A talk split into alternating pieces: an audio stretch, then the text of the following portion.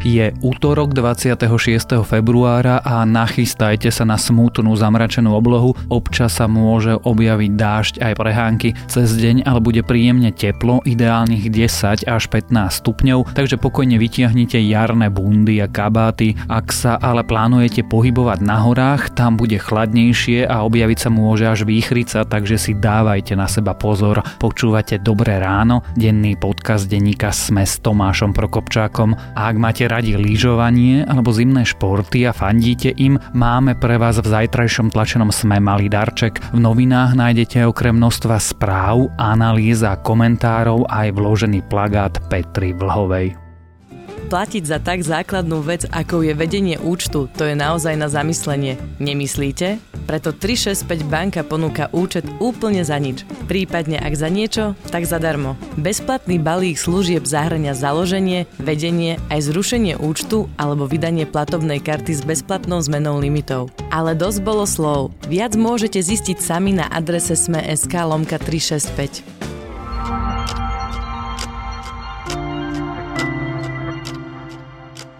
A teraz už krátky prehľad správ.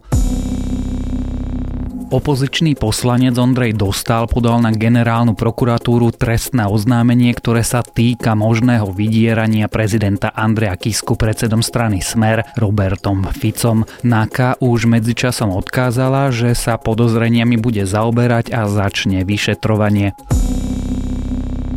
Koaličná SNS pritvrdila a uvažuje o štátnej rade na kontrolu novinárov. Andrej Danko už v minulosti povedal, že právo na odpoveď, ktoré navrhujú poslanci Smeru, chce rozšíriť aj na komentáre a glosy. Jeho strana však chce rovno orgán, ktorý by rozhodoval o tlačených médiách.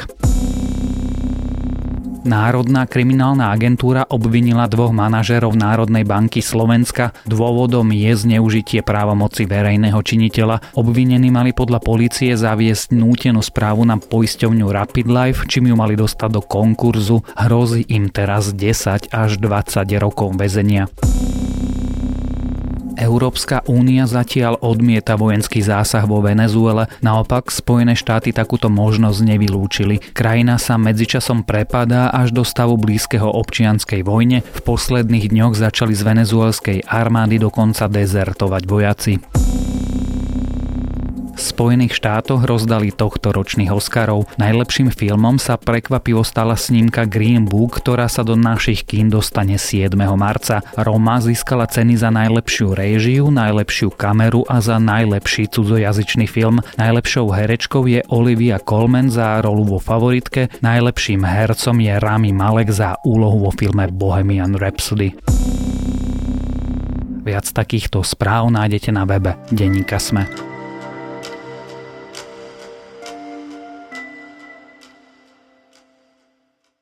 Najskôr ho vlastne nechceli, no napriek tomu o ňom spravili referendum. V ňom sa Veľká Británia rozhodla, že už nechce byť súčasťou Európskej únie, ale medzičasom nezistila, čo vlastne chce. Premiérka stále nemá podporu vlastných poslancov, niektorí už hovoria o jej odchode. Z tradičných strán, ako sú Tóriovci a Lejbristi, utekajú poslanci v miere, akú nebolo vidno po posledné stáročia a dohoda s úniou stále nie je, takže Európa Londýnu odkazuje, že Brexit by sa mohol odložiť, no povedzme o roky. Už sme veľakrát povedali, že v slovníku by sa pod slovom chaos a cirkus mal ukrývať výraz Brexit. Sme mesiac od termínu na odchod Británie z únie, čas sa nie len, že kráti, on už prakticky ubehol a krajina stále nemá ani náznak dohody. Tak sa teda dnes k Brexitu znovu vraciame so šéfom zahraničného spravodajstva denníka SME Matúšom Krčmárikom. That will happen by the 12th of March and it is still we still have it within our grasp to leave the European Union with a deal on the 29th of March. Matúš, kedy má presne vystúpiť Veľká Británia z Európskej únie? To vychádza teraz na 32 dní, termín je 29. marec. Keď už takto začíname, vystúpi? Ak sa nedohodne nič iné, teda ak berieme do úvahy súčasný stav tak vystúpi. Ak by som mal povedať, že čo sa môže stať, aby nevystúpila, čo si sa ma určite chcel tiež opýtať, tak Británia môže jednostranne požiadať o zrušenie Brexitu dokonca. Nevie sa celkom presne, či môže požiadať o posunutie termínu, ale vyzerá to, že by ostatné štáty únie súhlasili by teda, a keďže by súhlasili, nikto by to nenapadol na súde, nikto by neriešil, či to náhodou nie je protiprávne, proti zmluvám, takže v tom prípade by sa ten termín dal posunúť. Cez víkend sa objavila správa, ktorú napísal britský denník The Guardian, že pozícia v Európskej únii je aj taká, že by sa mohli dohodnúť na odklade Brexitu, a to nie o pár mesiacov, ale rovno do roku 2021.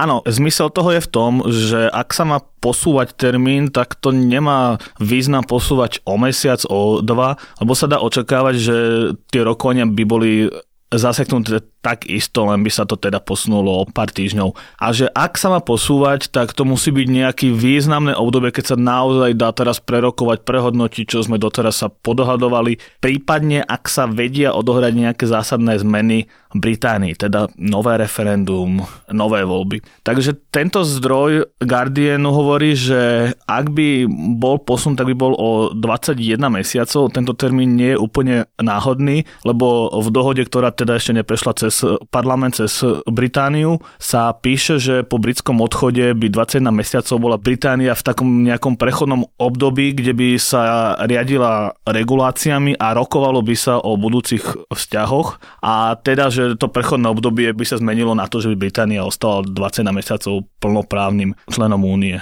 Matúš, skôr než sa pustíme do technikály, do hranice, do situácie v Severnom Írsku, či Teresa Mayová ešte o 3 mesiace vôbec bude premiérkou Veľkej Británie, urobme 2 kroky dozadu. A my sa v Dobrom ráne rozprávame o Brexite tak zhruba raz za mesiac. Nie každý nás musí zrovna vtedy počúvať. Aká je momentálne situácia? Aké je rozloženie síl? Ako je na tom vlastne ten Brexit?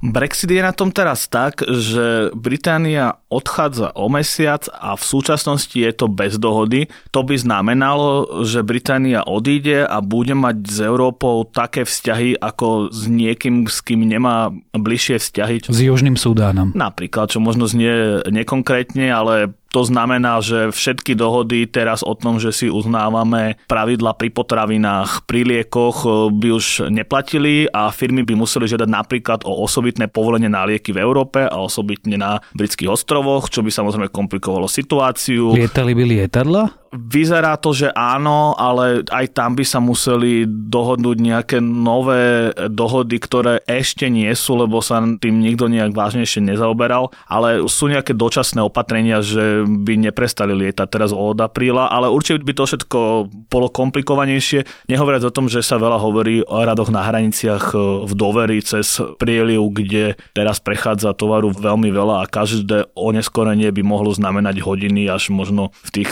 sieťach dodávok až dni.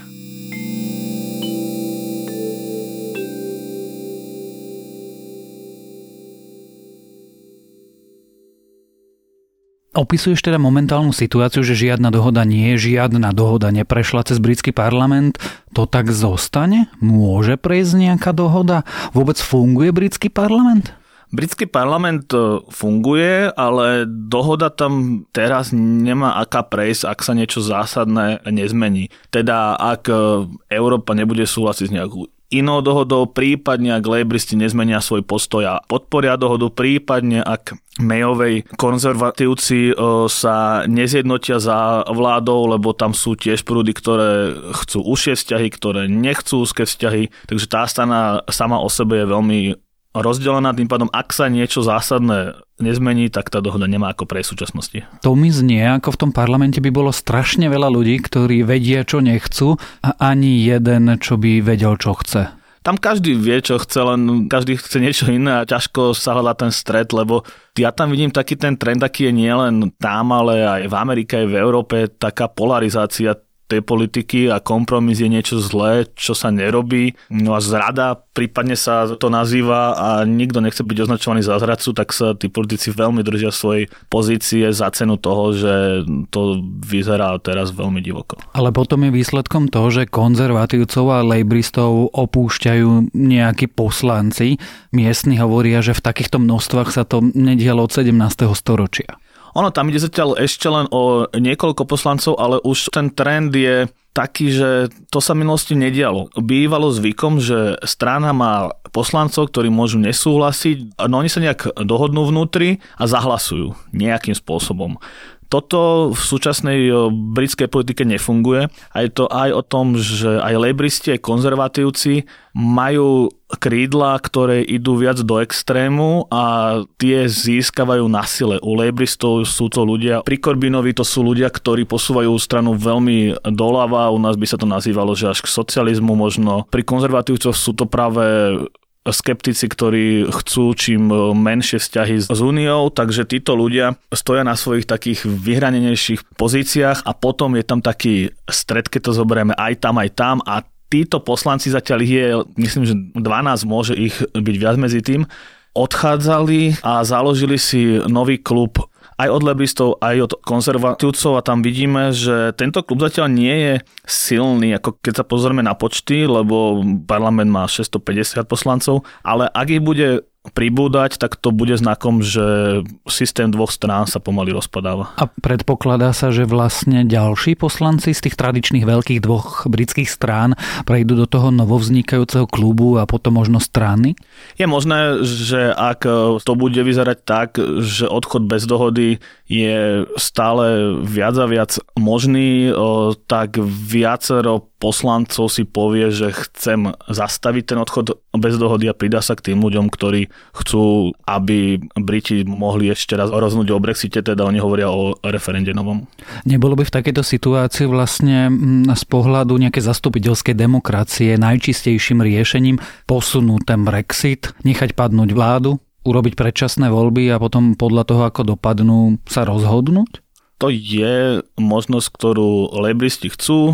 Opozícia, konzervatívci to nechcú, lebo sa boja, že by prišli o moc a teda to je také neoficiálne. Oficiálny postoj je, že nechcú predčasné voľby, lebo národ už rozhodol sa pre Brexit, takže konzervatívci musia naplniť Brexit, nech to znamená, čo to znamená.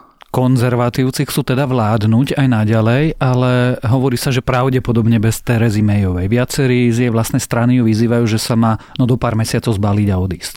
Teresa Mayová povedala, že stranu nepovedie do volieb do nabudúcich. Ale to znamená, že voľby boli naposledy v roku 2017. V Británii sú voľby raz za 5 rokov, takže ona hovorí o roku 2022, ale sú hlasy, ktoré hovoria, že by sa toho mala vzdať skôr, ale v tom prípade nemusí ísť o voľby nové, môže prísť nový líder, ktorý vymení ju iba. Teraz tá moja obľúbená otázka, a ako to vyzerá v Škótsku? A ako to vyzerá na hraniciach medzi Írskom a Severným Írskom?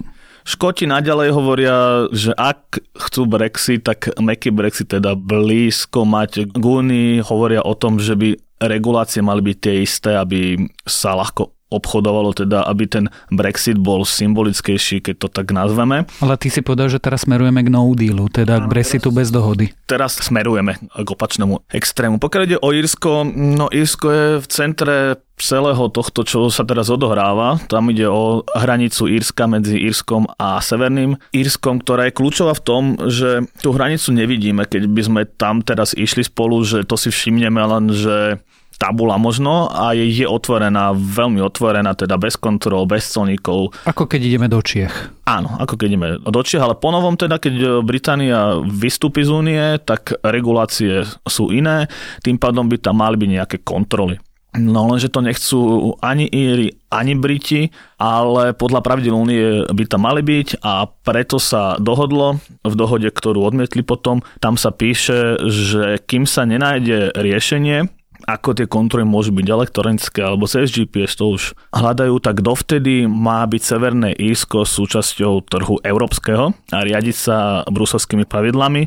A presne toto odmietajú tí konzervatívci, lebo sa im nepáči, že by Severné Írsko sa riadilo niečím, čo sa nerozhoduje u nich. No to je de facto odtrhnutie sa od Veľkej Británie. No ešte je jedna možnosť, ktorá sa nepáči už vôbec, že by celá Británia sa riadila európskymi reguláciami, lebo tam je problém ešte aj v tom, že táto poistka, ako sa to volá, nemá časové určenie, že naozaj, že by platila dovtedy, kým sa nenájde riešenie. To, že sa našlo riešenie, rozhodne Únia. Teda oni sa boja, že by Únia si mohla Britániu alebo Írsko, teda Severné, pripútať na neurčito. The UK's plans to leave the European Union could usher in a new age of sectarian violence. 20 years after a peace deal ended on the decades-long conflict. Minulý týždeň vyšla štúdia, ktorá hovorí, že v prípade, že bude Brexit bez dohody a na hranici medzi Írskom a Severným Írskom vznikne tvrdá hranica, v priebehu týždňov, nie mesiacov, rokov, v priebehu týždňov sa do regiónu vráti násilie. Mesiac dozadu v mestečku Derry vybuchla bomba. Áno, my nevieme, ako to zapôsobí na tých ľudí, lebo my si uvedome, že mier je tam len od roku 98, že to nie je konflikt spred 50 rokov. Pre tých Írov je to stále veľmi aktuálne, aj spory v uliciach možno nie sú také napäté ako v minulosti, ale určite je tam cítiť isté napätie a keby tam vznikol teraz ten kontroly a múr alebo niečo, už nevieme, ako by to presne bolo, tak sa hovorí, že v prvom rade by útočili na colníkov napríklad a potom by museli odpovedať a potom by si ďalšie útoky a stále, že by sa tak vyšpičkovalo také napätie a tomu sa chcú vyhnúť aj Íri, aj Briti. Ty si myslíš, že to je pravdepodobné? Nie práve vojna, ale teda teroristické útoky, násilie, mŕtvy. Viem si predstaviť to, že nejaká skupina Íri by zaútočila na colníka, britská polícia by musela nejakým spôsobom zareagovať, možno by zatkli niekoho, to by zase komunitu nahnevalo a vystupňovalo by sa to, ale takisto je možné, že tí ľudia si už tak zvykli na pokoj, že už nebudú to špičkovať, nevieme to teraz presne povedať. No a uzavrime touto klasickou otázkou, ako to podľa teba dopadne? Na čo by si vsadil peniaze, keby si teda vsadiť musel? Ja si myslím stále, že nejaká forma dohody bude a aj keby to bola dohoda, že sa termín posunie, ale nemyslím si, že Briti odídu bez dohody. Tak uvidíme o mesiac, zistíme, či si mal pravdu o situácii nielen na hraniciach medzi Írskom a Severným Írskom, ale vlastne o celom Brexite, ktorý sa za posledné mesiace prakticky nikam neposunul. Sme sa rozprávali so šéfom zahraničného oddelenia denníka SME Matúšom Krčmárikom.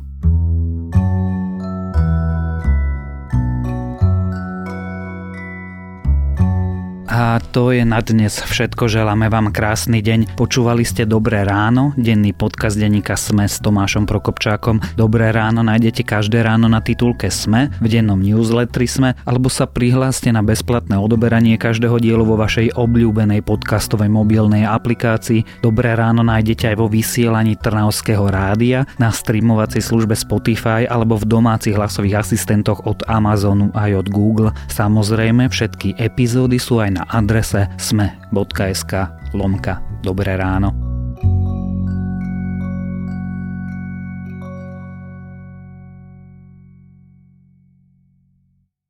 Tento podcast jednoduchosť, prehľadnosť a prívetivosť vám priniesla 365 banka.